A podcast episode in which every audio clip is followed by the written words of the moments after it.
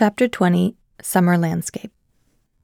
This chapter describes Summer Landscape by Kazuo Nakamura, created in 1954 and measuring 39 by 57 centimeters. It's a minute long. This drawing is hung above another landscape watercolor drawing by John Esnor.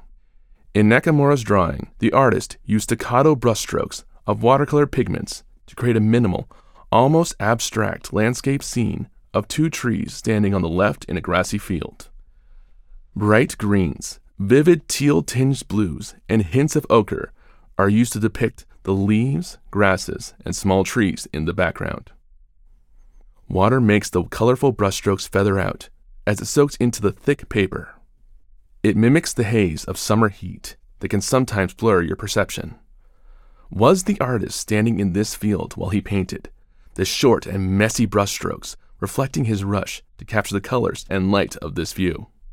Much of the page is left unfilled, and there are no details about the specific location.